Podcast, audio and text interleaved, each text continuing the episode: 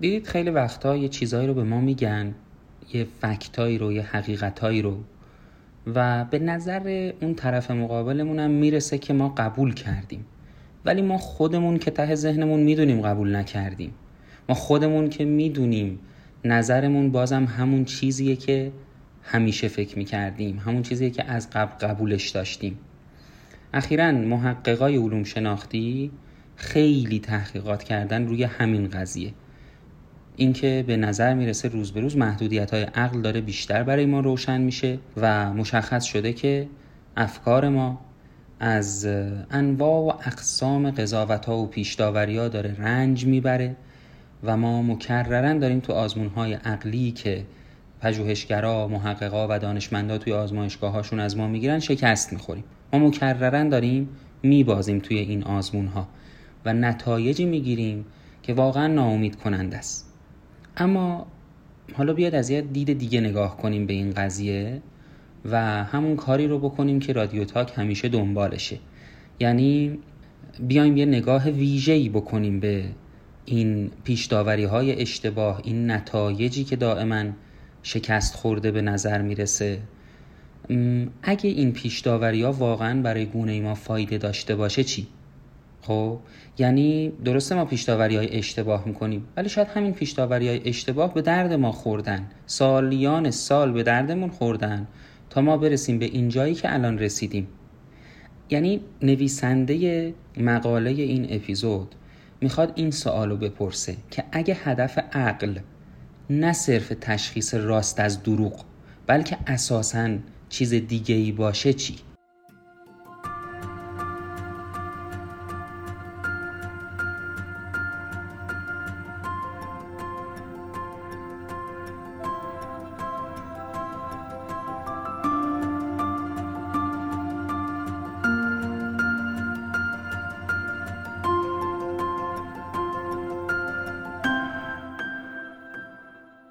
سلام. شما به اپیزود 17 پادکست رادیو تاک گوش می‌کنید که در خرداد ماه 99 منتشر میشه.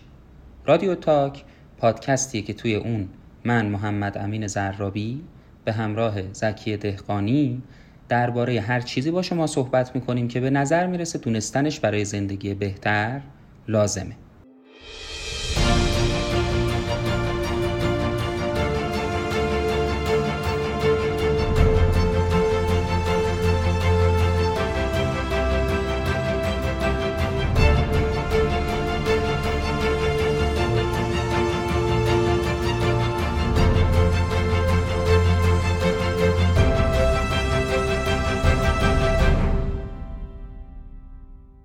چیزی که توی این اپیزود شما میشنوید خانم الیزابت کولبرت نوشته و در تاریخ 27 فوریه 2017 و با عنوان Why Facts Don't Change Our Minds در وبسایت نیویورکر منتشر شده.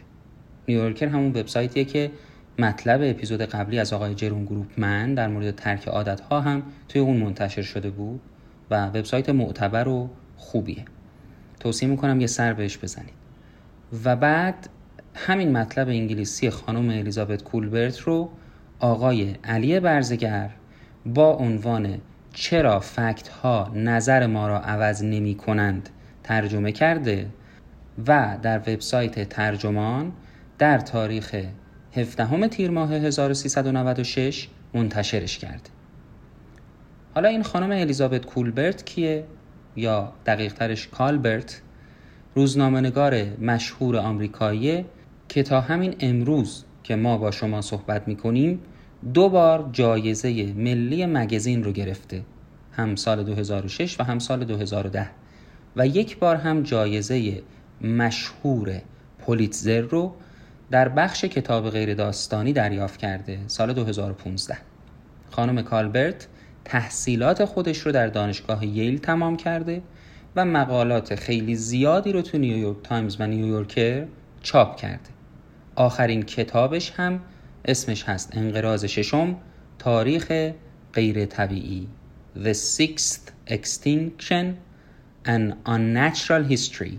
یکی از پرفروشترین کتاب های سال 2015 در آمریکا بوده. موضوعی که بیشتر بهش علاقه داره و دربارش پژوهش می‌کنه مسئله محیط زیست و تغییرات آب و هواییه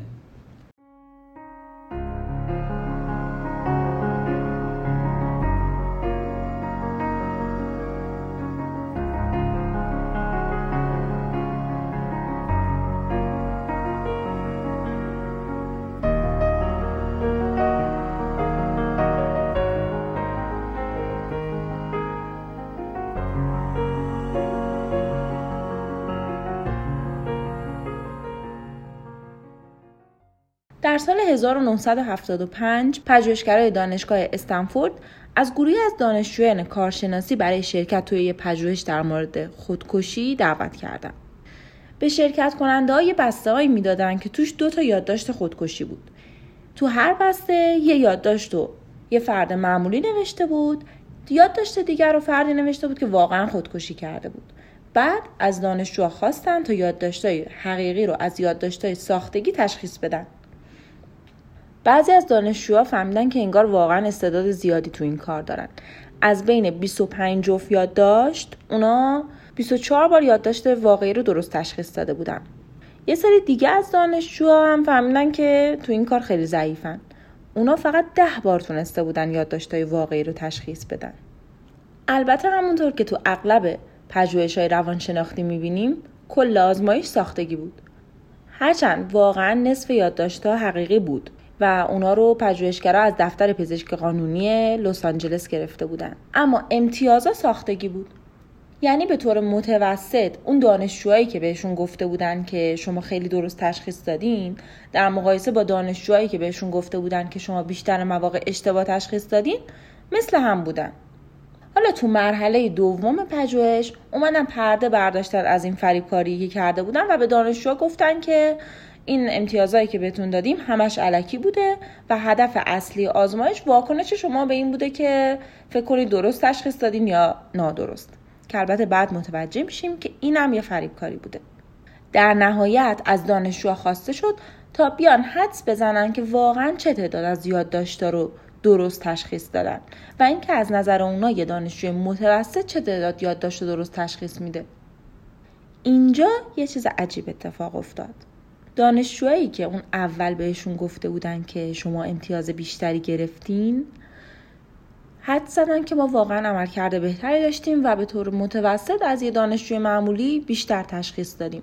هرچند که همون اول بهشون گفتن که این امتیازایی که اون موقع بهشون داده بودن همش ساختگی بوده. و برعکس دانشجوهایی که اول بهشون گفته بودن امتیاز پایین گرفتین اونا هم گفتن که ما فکر می‌کنیم که عملکردمون بدتر از یه دانشجوی متوسط بوده. هرچند که واقعا هیچ دلیلی برای این نتیجه گیری وجود نداشت. اینجا بود که پژوهشگرا فهمیدن عقاید بعد از شکلگیری به طور چشمگیری پایدار میمونه.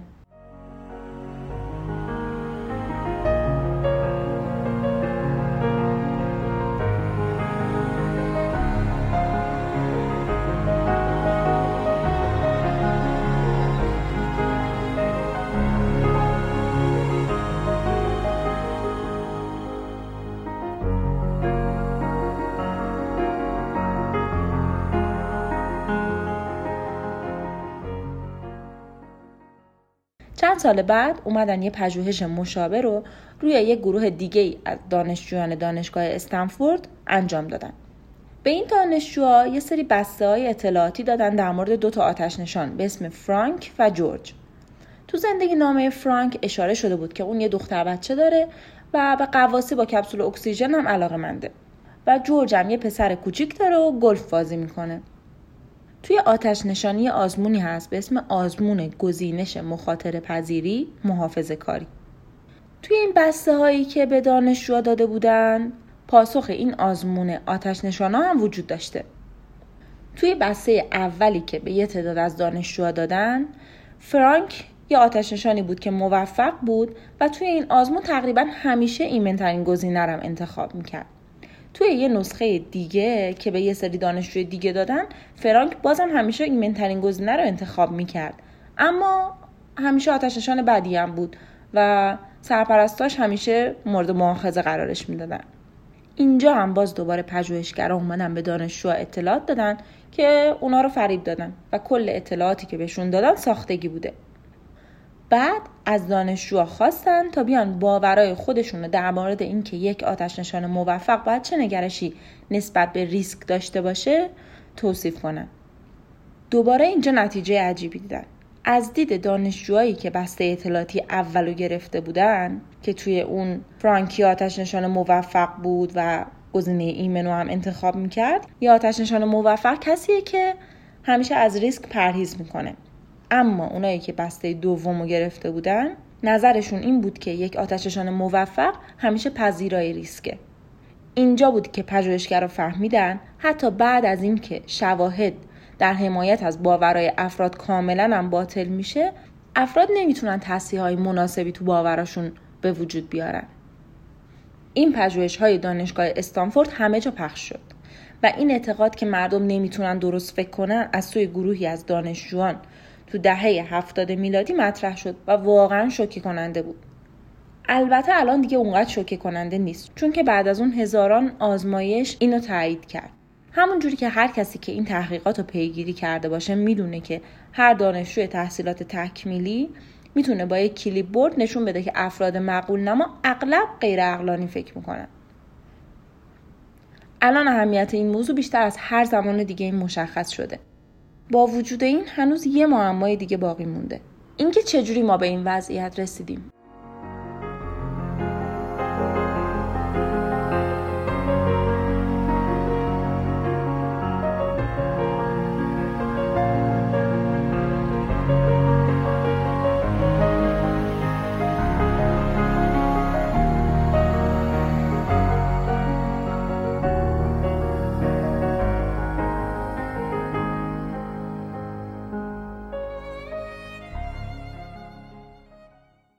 دو تا دانشمند علوم شناختی هستن که توی این اپیزود از صحبتاشون خیلی استفاده می‌کنیم و یک کتابم ازشون معرفی می‌کنیم.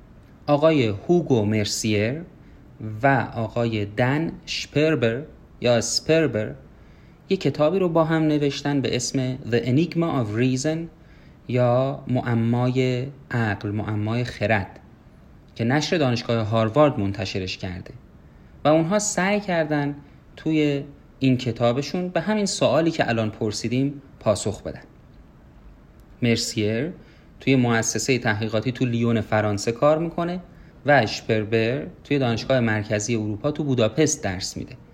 هر دوی اینها میگن عقل مثل حرکت ما آدما رو دوتا پامون یا مثل بینایی سرنگیمون یه ویژگی هست که تکامل پیدا کرده. یعنی قبلا اونجوری که الان هست نبوده. خب طبیعیه می‌دونیم. تکامل پیدا کرده.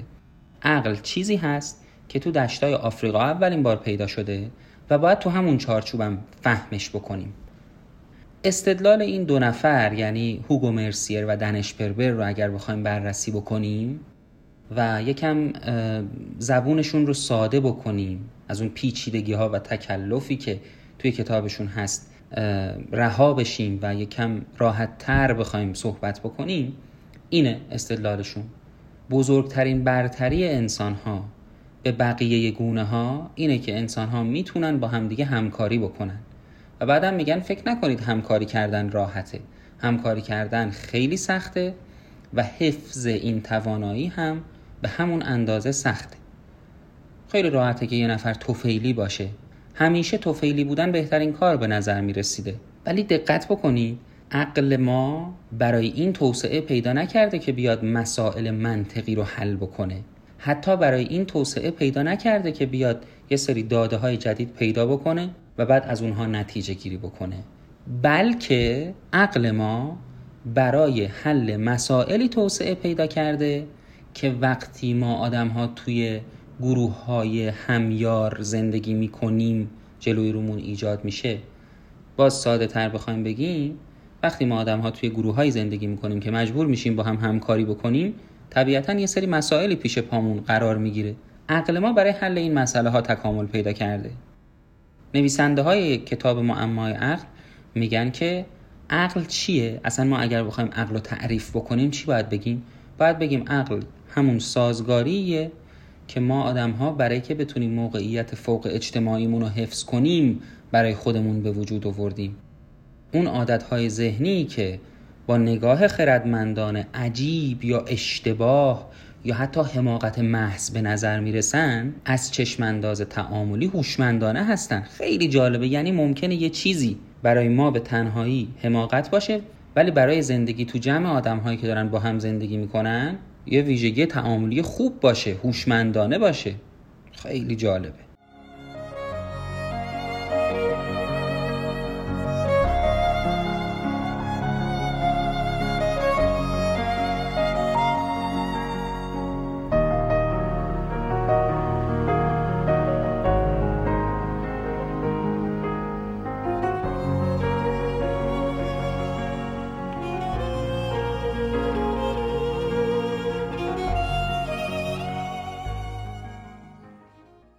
حالا اگه یادتون باشه تو اپیزود نهم که اسمش واقعیت بود از آقای اوزان وارول یه چیزی رو نقل کردم به نام confirmation bias یا سوگیری تأییدی. البته این مطلب رو آقای اوزان وارول کشف نکرده دربارش توضیح داده بود.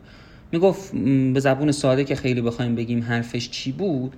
می‌گفت که ما اون چیزایی رو بیشتر میپذیریم که به تفکرمون نزدیکه و اون چیزایی رو بیشتر رد می‌کنیم که از تفکرمون دوره یعنی با تفکر ما مخالفه. و بعدم توضیح داده بود که ما آدم ها معمولا توی اتاق پژواک خودمون رو گیر میندازیم دنبال آدم های شبیه به خودمون میریم و از آدم های مخالف و متفاوت با خودمون فرار می‌کنیم و یه سری توصیه های کرده بود که برای اینکه دستتون بیاد که چی می‌خواست بگه توصیه می‌کنم اپیزود نهم به اسم واقعیت رو حتما بشنوید. از اپیزودهای مورد علاقه خودم هم هست و از اون روزی که مطلب این اپیزود رو خوندم تا امروز ذهن من رو شدیدا درگیر کرده. حالا کانفرمیشن بایاس چه تأثیری تو زندگی ما می‌ذاره؟ کانفرمیشن بایاس یا پیش داوری تایید تو این اپیزود اینجوری ترجمه شده. باعث میشه که آدم ها گرایش پیدا کنن اطلاعاتی رو بپذیرن که به باوراشون نزدیکه و باوراشون رو تایید می‌کنه و اطلاعاتی رو رد کنن که ناقض باورهای آدم هاست. حالا یه اتفاق خوبی که افتاده اینه که از بین انواع تفکر نادرست که توی ذهن ما آدم ها وجود داره این پیش داوری تایید یا همون کانفرمیشن بایاس به بهترین شکل ممکن مورد مطالعه و پژوهش و تحقیق قرار گرفته. کتاب های مختلفی هستند که پرن از آزمایش هایی که اومدن این خطا رو بررسی کردن. یکی از معروفترین این آزمایش ها تو دانشگاه استنفورد انجام شده. پژوهشگرا اومدن گروهی از دانشجوها رو جمع کردن. این دانشجوها یه عدهشون موافق مجازات اعدام بودن و می‌گفتن که اعدام کردن باعث میشه که جرم در جامعه کمتر بشه و یه عده از این دانشجوها مخالف مجازات اعدام بودن و می‌گفتن که نه اعدام کردن هیچ فایده ای نداره و هیچ تأثیری روی جرم نمی‌ذاره. بعد به دانشجوها گفتن خب حالا شما بیاید دو تا پژوهش رو ما بهتون میدیم ارزیابیشون بکنید. یعنی چی؟ اومدن یه سری اطلاعاتی رو دادن به دانشجوها که بعضیاش در حمایت از این بود که اعدام باعث میشه جرم تو جامعه کمتر بشه و بعضی از اون اطلاعات این استدلال که اعدام مانع جرم میشه رو به چالش کشیده بود. خب همونطور که می‌دونید هر دو تا پژوهش ساختگی بودن و فقط برای این طراحی شده بودن که یه سری آماری رو نشون بدن که قانع کننده باشه.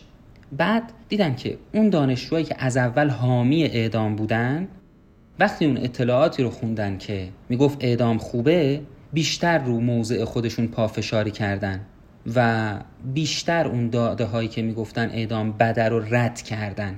از اون طرف اون دانشجوهایی که از اول مخالف اعدام بودن و می‌گفتن اعدام به درد نمی‌خوره وقتی اون اطلاعاتی رو خوندن که می‌گفت اعدام خوب نیست باز بیشتر رو موضع خودشون پافشاری کردن. و وقتی اون اطلاعاتی رو خوندن که می‌گفت اعدام خوبه بیشتر اون اطلاعات رو رد کردن. یعنی این پژوهش می‌خواد به ما بگه که چه اون گروهی که می‌گفتن اعدام خوبه و چه اون گروهی که می‌گفتن اعدام بده. وقتی اطلاعاتی رو دیدن که نظر اونها باور اونها رو مجددا تایید می‌کرد بیشتر رو موضع خودشون پافشاری کردن.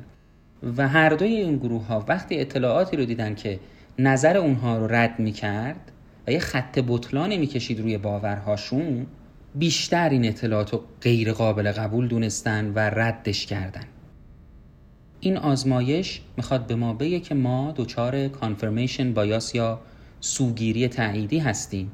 ما به همون سمتی که از قبل فکر می‌کردیم گرایش داریم. ما آدم ها به همون سمتی که باورهامون همیشه بودن پیشروی می‌کنیم. خب این خیلی ضرر داره. ولی یادمون اول اپیزود گفتیم که ممکنه یه سری کارکردهایی هم تو زندگی ما داشته باشه و یه فوایدی رو برای ما به ارمغان بیاره.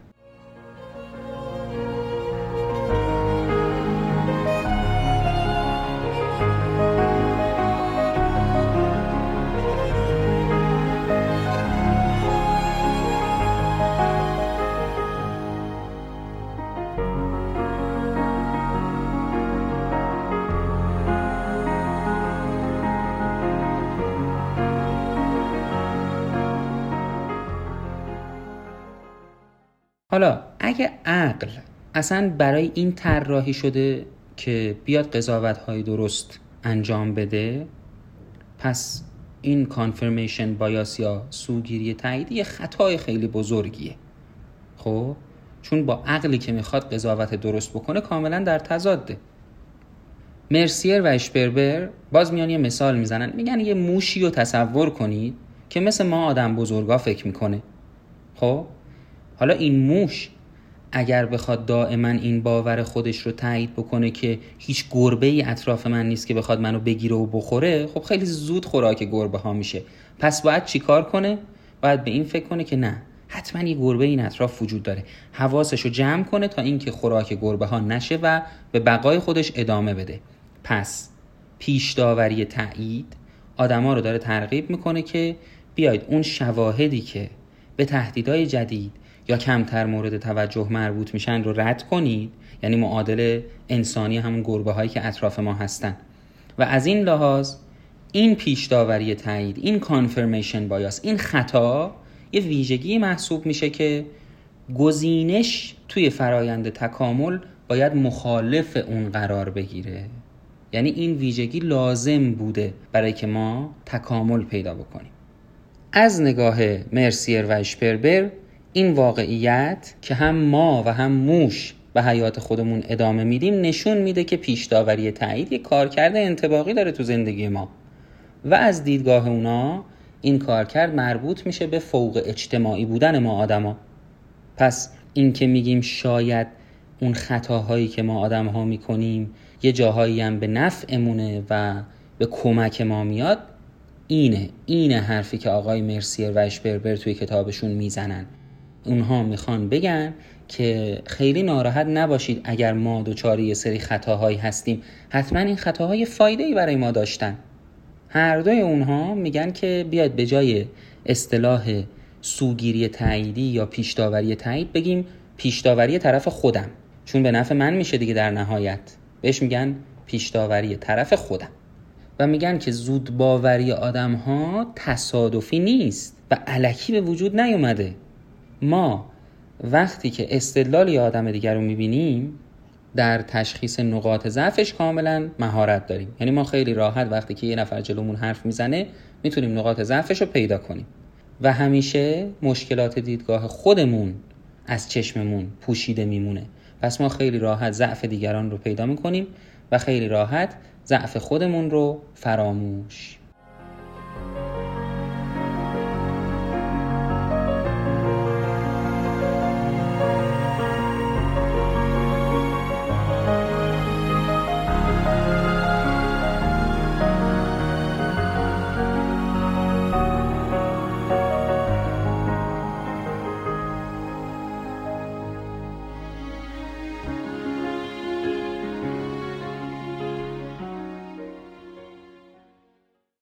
رو بعضی از همکارای اروپاییش اومدن یه آزمایش انجام دادن که این عدم تقارن رو به خوبی نشون میده.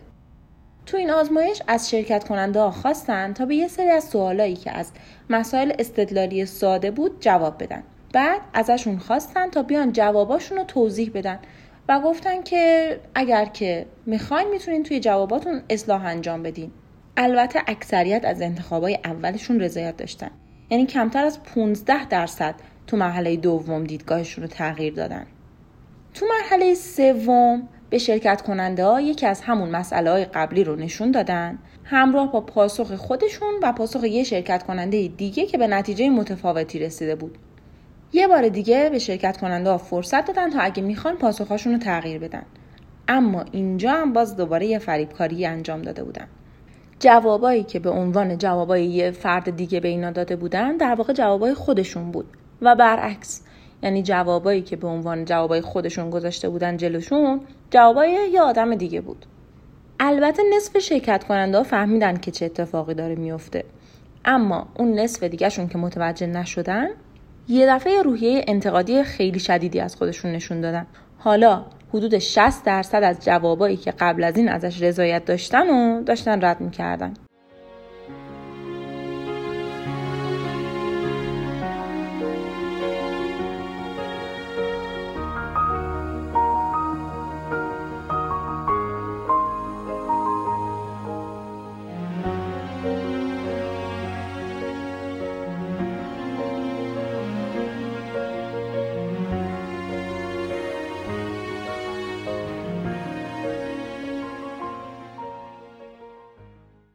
دیدگاه مرسیر و اسپربر این جانبداری بازتاب وظیفه‌ایه که عقل ما برای اجرای اون تکامل پیدا کرده.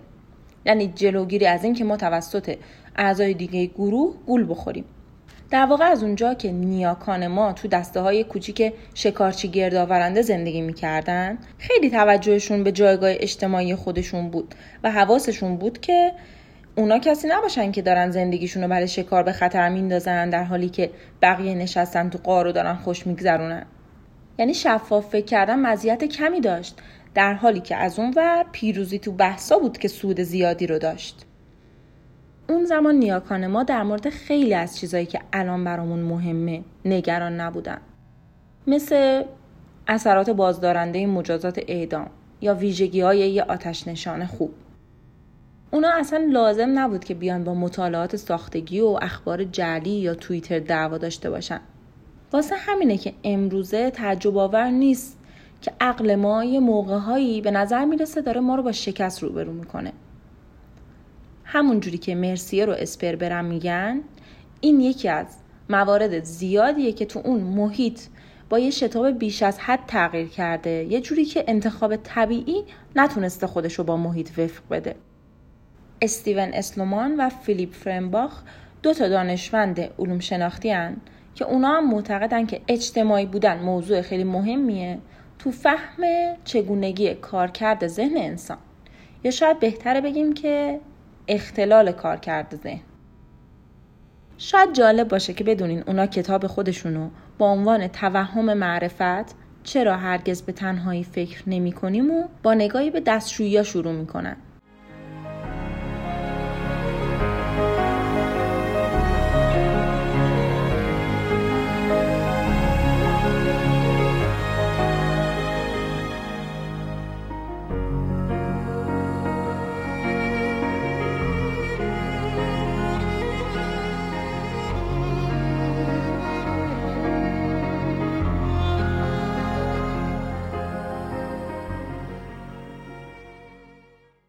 الان دیگه هر کسی که توی یه کشور تقریبا توسعه یافته زندگی می‌کنه با دستشویی آشنایی داره. یه دستشویی سیفوندار معمولی یه محفظه سرامیکی پر از آبه که وقتی دسته کشیده میشه یا دکمه رو فشار میدن آب و هر چیزی که توی اون هست از طریق یه لوله مکیده میشه و وارد سیستم فاضلاب میشه. اما واقعا این امر چجوری اتفاق میافته؟ توی یه پژوهشی که تو دانشگاه ییل انجام شد از دانشجوهای تحصیلات تکمیلی خواستن تا بیان فهم خودشونو از یه سر ابزار ساده روزمره مثلا مثل دستشویی زیپا یا قفلای سیلندی امتیاز بندی کنن. تو مرحله بعد ازشون خواستن که بیان توضیحات دقیق و گام به گامی بدن که این ابزار واقعا چجوری کار می‌کنن. بعد دوباره بیان امتیاز بندی کنن فهمشون رو از اون وسیله. که در واقع این کار به دانشجوها نشون داد که واقعا چقدر نمی‌دونن. چون که تو امتیاز بندی دوم امتیازهای کمتری به خودشون داده بودن. معلوم میشه انگار دستشویی پیچیده تر از اون چیزی هستن که تو ظاهر به نظر می‌رسن. اسلومان و فرنباخ اسم این پدیده رو گذاشتن Illusion of Explanatory Depth که به فارسی میشه توهم ژرفای تبیینی که اونو تقریبا همه جا هم می‌بینیم. یعنی اون چیزی که مردم فکر می‌کنن می‌دونن در واقع خیلی کمتر از اون چیزیه که واقعا می‌دونن. و چیزی هم که باعث میشه ما این باور رو داشته باشیم و روش پافشاری کنیم افراد دیگن مثلا در مورد دستشوی خونه من یه فرد دیگه ای اومده اونو طراحی کرده ولی یه جوری که من خیلی راحت می‌تونم ازش استفاده کنم. این چیزیه که ما آدما توش خیلی مهارت داریم. یعنی از وقتی که اجداد ما یاد گرفتن چجوری با همکاری همدیگه شکار کنن که احتمالا پیشرفت کلیدی هم بوده تو تاریخچه تکاملی ما ما اومدیم و بر تخصصهای همدیگه تکیه کردیم.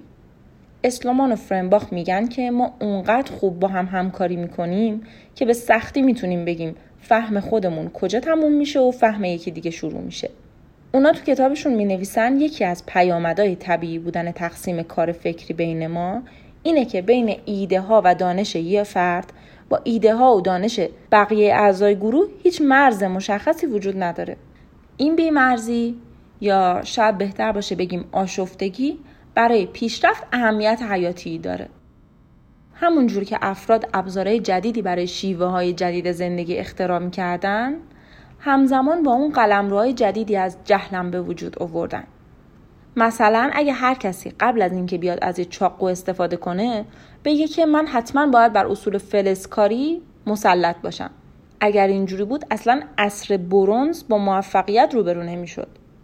در رویارویی با تکنولوژی های جدید این فهم ناکامله که عامل توانمندسازی ماه.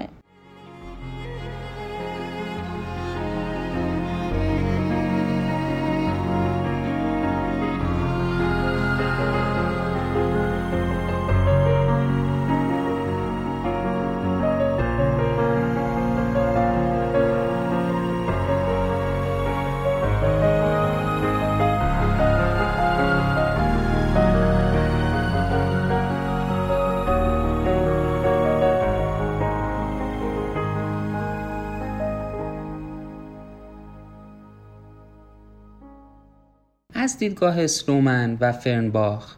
این پدیده توی حوزه سیاست هم ما آدم ها رو با مشکل روبرو می‌کنه.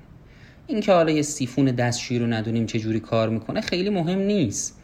ولی گاهی وقتا آدم ها میان توی قضایای سیاسی از یه چیزایی حمایت می‌کنن یا با یه چیزایی مخالفت می‌کنن که بعدا تاثیر خیلی بزرگی تو اجتماع می‌ذاره.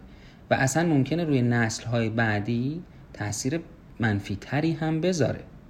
یه موقع هست که افراد یک کشوری میان با قانون منع مهاجرت به اون کشور مخالفت می‌کنن یا موافقت می‌کنن.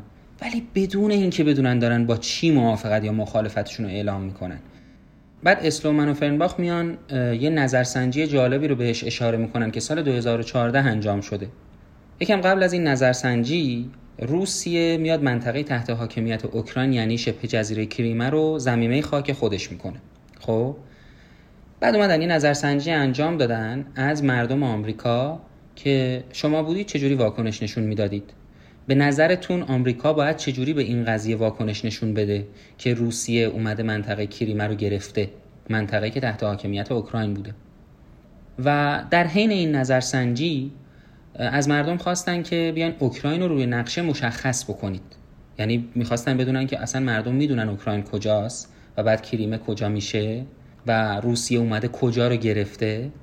و خیلی جالب بود نتیجهش. اینکه هر چقدر اونا اوکراین رو دورتر از محل واقعیش مشخص می‌کردن با احتمال بیشتری از مداخله نظامی هم پشتیبانی می‌کردن. خب این بد نیست. این ضرر نداره. یعنی آدمی که نمی‌دونه اوکراین کجاست و وقتی می‌خواد رو نقشه مشخصش کنه 1800 مایل اون طرف تر نشونش میده این آدم میاد و از مداخله نظامی هم پشتیبانی می‌کنه.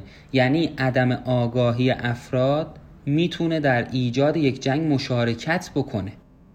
نظرسنجی ها نه فقط درباره قضیه کریمه بلکه در مورد خیلی از قضایای دیگه هم همین نتایج ناامید کننده رو نشون میدن. اسلومن و فرنباخ میگن که ما دیدیم احساسات شدید افراد درباره مسائل مختلف اصلا هیچ ارتباطی به فهم عمیقشون نداره. اصلا از این سرچشمه نمی‌گیره. بلکه احساسات شدید ما مستقیما با این ارتباط داره که ما چقدر به ذهن بقیه آدم ها وابسته ایم یه مثال می‌زنن. میگن که فرض کنید لایحه مراقبت مقرون به صرفه همون لایحه‌ای که کنگره توی آمریکا پیشنهادش داد. و اوباما اون رو امضا کرد برای که هزینه های سلامت کم بشه.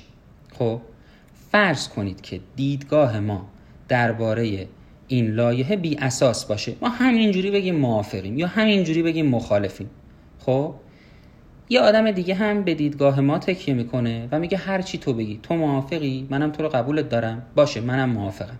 خب نظر اون آدمم بی اساسه. حالا من و اون آدم موافقیم؟ یه نفر سومی هم میاد می‌بینه چون ما دوتا موافقیم با ما موافقت می‌کنه. پس دیدگاه اون هم بی اساسه. الان ما سه نفریم که با هم هم عقیده ایم با یه دیدگاه موافقیم و هر سمون بی اساس داریم این کار رو انجام میدیم. تازه مشکلی که اینجا به وجود میاد اینه که ما نسبت به دیدگاه های خودمون بیش از پیش احساس غرور می‌کنیم. یعنی وقتی من به تنهایی با یه مسئله موافقم خب به یه میزان احساس غرور می‌کنم. شاید اصلا احساس غرور هم نکنم. ولی وقتی دو نفر دیگه با من هم عقیده میشن ما بیشتر احساس غرور می‌کنیم. من دیگه واقعا حرفی برای گفتن ندارم. اگه همه ما آدم ها هر جور اطلاعاتی که دیدگاه ما رو نقض می‌کنه به عنوان یه اطلاعات ناموجه و غیر قابل توجیه و به درد نخور رد بکنیم خب معلومه. دولت ترامپ نصیبمون میشه. این رو اسلومن و فرنباخ تو کتابشون میگن.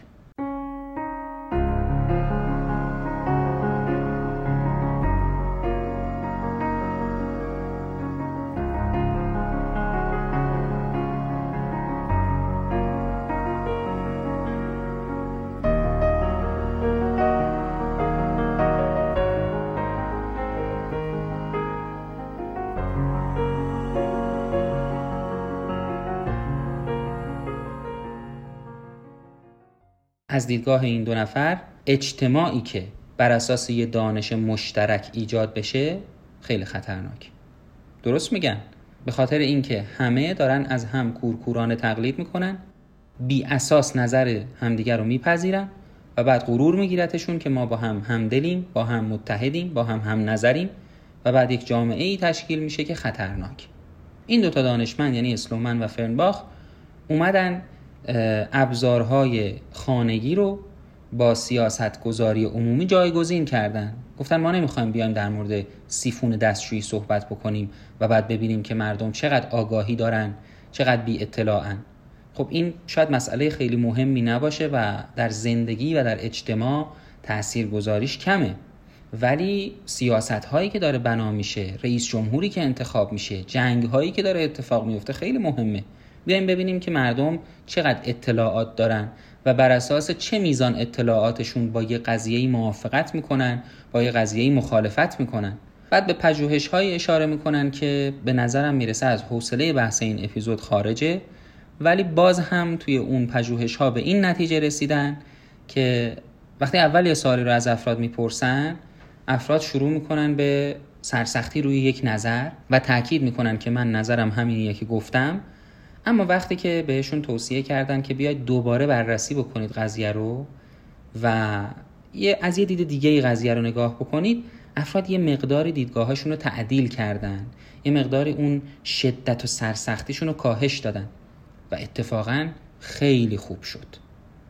یعنی به جای اینکه گروه بندی اتفاق بیفته دو دستگی به وجود بیاد افراد به هم نزدیکتر شدن و یه اتحاد بهتری بینشون برقرار شد. اینجا اسلومن و فرنباخ میگن که ما وقتی این پژوهش ها رو انجام دادیم یک کورسوی امیدی برای این جهان تاریکمون پیدا کردیم. اگه ما یا دوستانمون یا صاحب نظران مثلا CNN وقتی کمتری صرف اظهار نظر و قضاوت یه طرفه بکنیم و اتفاقا از اون طرف بیایم بیشتر سعی کنیم که ببینیم پیامدهای این پیشنهادهایی که داره تو حوزه سیاست گذاری اتفاق میفته و داده میشه چیه کم کم می‌فهمیم که ما چقدر ناآگاهیم چقدر اطلاعاتمون کمه و همین باعث میشه که دیدگاه رو تعدیل کنیم. و در نهایت میگن که این شاید تنها نوع اندیشه ورزی باشه که باعث میشه توهم آگاهی رو کم کنه و نگرش های مردم رو نسبت به خودشون و جامعه دگرگون بکنه. به هر حال علم به پیش میره حتی با وجود اینکه ما سر جای خودمون متوقف مونده باشیم.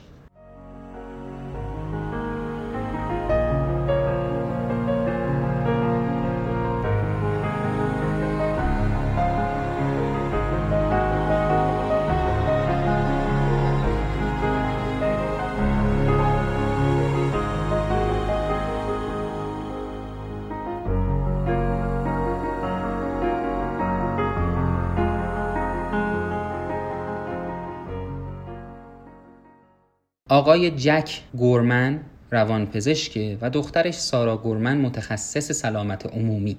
این دو به کمک همدیگه یک کتابی رو نوشتن به نام Denying to the Grave یا انکار تا دم مرگ. چرا ما واقعیت هایی را نادیده می‌گیریم که ما را نجات خواهند داد؟ و توی این کتابشون اومدن اشاره کردن به یه شکاف خیلی بزرگ و تأثیر گذار در زندگی ما. اون هم شکافی که بین اون چیزیه که علم به ما میگه و اون چیزی که ما خودمون میگیم و انجام میدیم. خب اینا با هم تفاوت دارن دیگه با هم زاویه دارن این دوتا. چیزی که ما میگیم و چیزی که علم میگه. توجه این دو نفر معطوف شده به باورهای سرسختانه ای که نه تنها کاملا واضحه که غلطن بلکه مرگبارم هستن. یعنی چی؟ چه باورهایی می‌تونن غلط باشن مرگبارم باشن و باز یه ادهی بپذیرنشون؟ مثلا می‌دونید که یه عده‌ای هستن که اعتقادشون اینه که واکسن ها خطرناکه. البته اون چیزی که خطرناکه واکسینه شدن نیستا واکسن از اول برای همین کار ابداع شده. واکسن اومده که اتفاقا جلوی خطرات رو بگیره. گرمن ها میگن که مسون سازی یا همین واکسیناسیون. یکی از دستاوردهای پزشکی مدرن خیلی هم دستاورد مهمیه و جلوی خیلی از بیماری ها مثل فرج اطفال رو گرفته اصلا ریشهکنش کرده. اما برای بعضی از آدم ها اصلا مهم نیست که چه تعداد از مطالعات علمی نشون دادن که واکسن ها ایمنن و اینکه بین مسون سازی ها و اوتیسم ارتباطی وجود نداره. والا بلا ارتباطی نیست. مخالفان واکسیناسیون همچنان دارن میگن که نه شما اشتباه میگید و ما درست فکر می‌کنیم. واکسیناسیون خطرناک. جالبه بدونید که دونالد ترامپ هم گفته که من و همسرم پسرمون رو واکسینه کردیم. ولی نه مطابق با اون جدول زمانی که متخصص های اطفال پیشنهاد میدن. یعنی رئیس جمهور یه مملکتی هم. اعتقادش اینه که من با اکراه واکسیناسیون فرزندم رو انجام میدم و حالا که دارم انجام میدم اما مطابق با جدول زمانی پیش نمیره گرمن ها اشاره می‌کنن که یه سری از شیوه های تفکر ما آدم ها هستن که واقعا خود نابودگرن چرا؟ به خاطر اینکه نه تنها از علم تبعیت نمی‌کنن و پیروی نمی‌کنن بلکه شدیداً با علم زاویه دارن و حتی در خلاف جهت علم حرکت می‌کنن. اما گورمن ها از این جنبه مثبت به این قضیه نگاه می‌کنن که احتمالا این مدل تفکر خود نابودگر یه زمانی مزیت سازگاری با محیط داشته و به درد زندگی انسان میخورده و باعث بقای اون شده.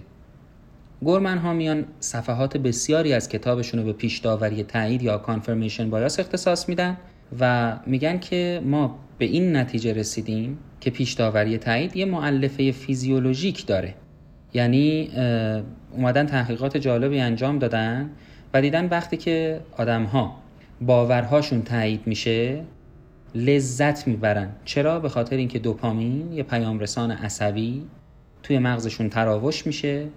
و همین باعث لذت بخشی میشه براشون و نتیجه جالبترشون اینه که مهم نیست برای ما آدم ها که باورمون درسته یا باورمون غلطه. مهم اینه که تایید بشه. چرا؟ چون ما با اون تایید دوپامین در مغزمون ترشح میشه و لذت می‌بریم و این لذته که برای ما مهمه. نه اینکه باور غلطمون یا باور درستمون. به هر حال تایید باور احساس خوبی به آدم ها میده. به خاطر همینه که این ویژگی کانفرمیشن بایاس یا پیش داوری تایید در این سالهای زیادی که بشر پاش به کره زمین باز شده و داره زندگی می‌کنه با بشر جلو اومده حتی بزرگتر شده تأثیرگذارتر شده پیشرفت کرده و از بین هم نرفته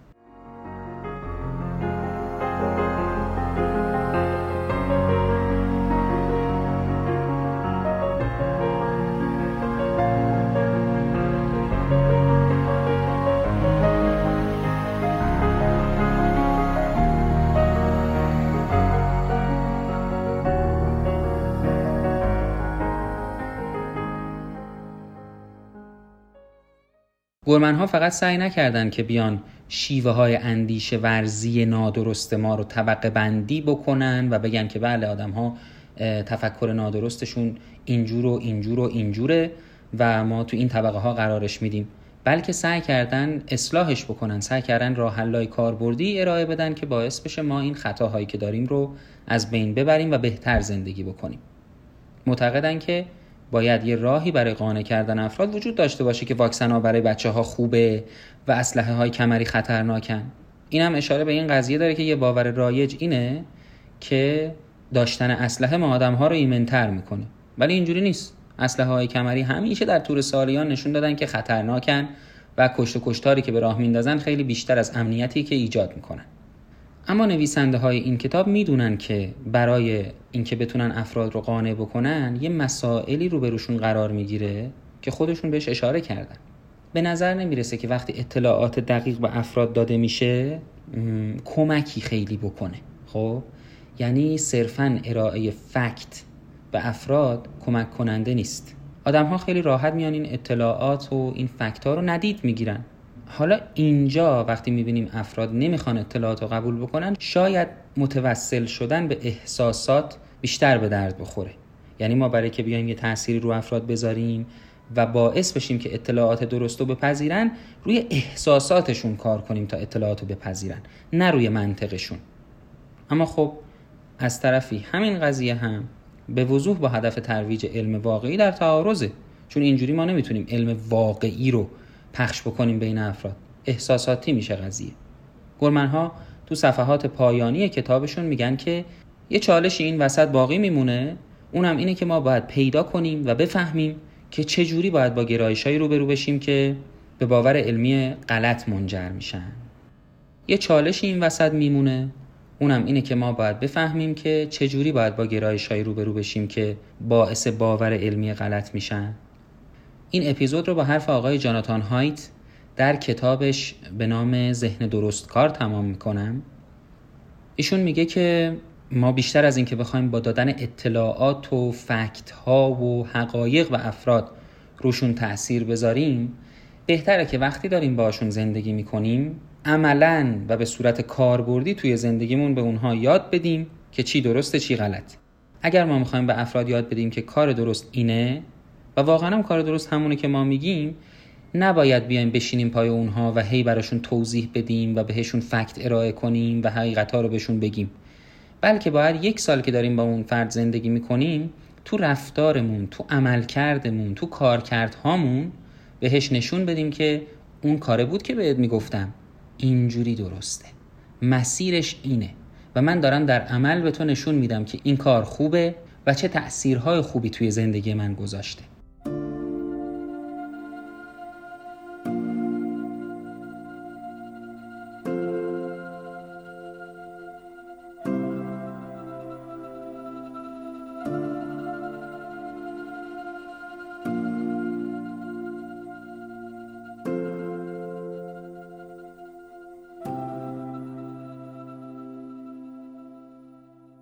خیلی ممنونم از توجهتون. این اپیزود مطلبش مطلب سنگینی بود خودمون هم می‌دونیم و برای که بتونیم اونو خوب به شما ارائه کنیم بارها خوندیمش. مطلب رو و سعی کردیم از جاهای مختلف هم مطلب بهش اضافه بکنیم که یه جورایی چاشنیش بشه و فهمش رو راحت تر بکنه. بازم اگر جایی نتونستیم خوب به شما مفهوم رو برسونیم اصخاهی می‌کنیم اما بدونید که تمام تلاشمون رو کردیم. این اپیزود حاصل تلاش خانم الیزابت کالبرت بود.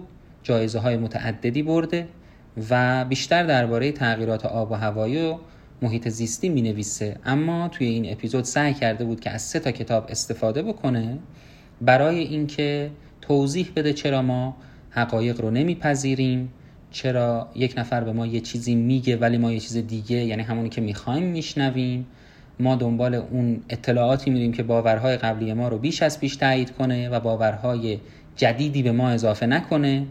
اگر چیزی با ما در تعارض باشه قبولش نمی کنیم تردش می کنیم ردش می کنیم و از این قبیل اطلاعات سه تا کتابی که خانم کالبرت ازش استفاده کرده بود یکیش کتاب توهم آگاهی از اسلومن و فرنباخ بود که این کتاب به فارسی ترجمه شده. کتاب پیشنهادی این اپیزود هم هست. بسیار کتاب جذابیه و پرکششه. قطعا جذبتون می‌کنه این کتاب و انتشارات کول پشتی ترجمهش کرده.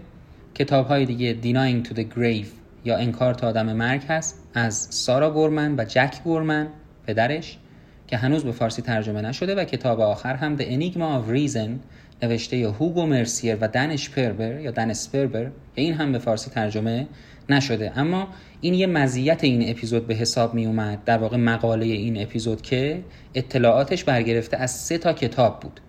قطعا خود نویسنده که تأکید کرده بود ما باورهای مخالفمون رو هم بشنویم و بپذیریم و این باعث وسعت دید ما میشه خودش هم اومده از سه تا کتاب استفاده کرده. به هر حال احتمال اینکه بین سه تا کتاب نظرات مخالف پیدا بشه زیادتره تا اینکه ما فقط یک کتاب و نظرات یک نویسنده یا دو نویسنده با هم رو بخونیم.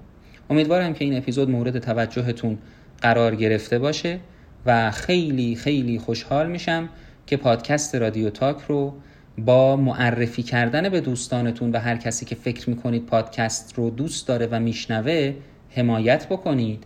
همچنین امیدوارم که موفق بشید کتاب هایی که توی این اپیزودها معرفی میشن رو تهیه کنید و بخونید. این باعث اشاعه فرهنگ کتابخانی میشه و باعث افزایش آگاهی ما و قطعا کمک می‌کنه به بهتر زندگی کردن. همون هدفی که رادیو تاک دنبال می‌کنه. امیدوارم فیلم هایی که هر از گاهی توی اپیزودها معرفی میشه رو ببینید. و از این فیلم ها هم لذت ببرید و باهاشون سرگرم بشید و هم اطلاعات خوبی بهتون اضافه بشه. و آخر این اپیزود دوست دارم شما رو به یک چالشی دعوت بکنم. خیلی ممنونم از صالح که این پیشنهاد رو به من داد که سعی کنم آخر هر اپیزود پادکست رادیو تاک شنونده ها رو به یک چالشی دعوت بکنم که توجهشون به پادکست فقط معطوف به همون اپیزود نباشه. بلکه بعد از اپیزود هم برن دنبال مطالبی که توی اون گفته شده. چالشی که در انتهای این اپیزود می‌خوام شما رو بهش دعوت بکنم اینه که به نظر شما چجوری میشه افراد رو قانع کرد که اون کاری که درسته رو انجام بدن؟ حتی اگر با باورشون مخالف باشه. شما می‌تونید نظراتتون رو در قسمت کامنت های پست معرفی این اپیزود توی اینستاگرام بنویسید. تا همه بتونن بخونن و شاید بتونیم یه بحث خوبی رو توی اون کامنت ها شکل بدیم. خیلی ممنونم از توجهتون. خدا نگهدار.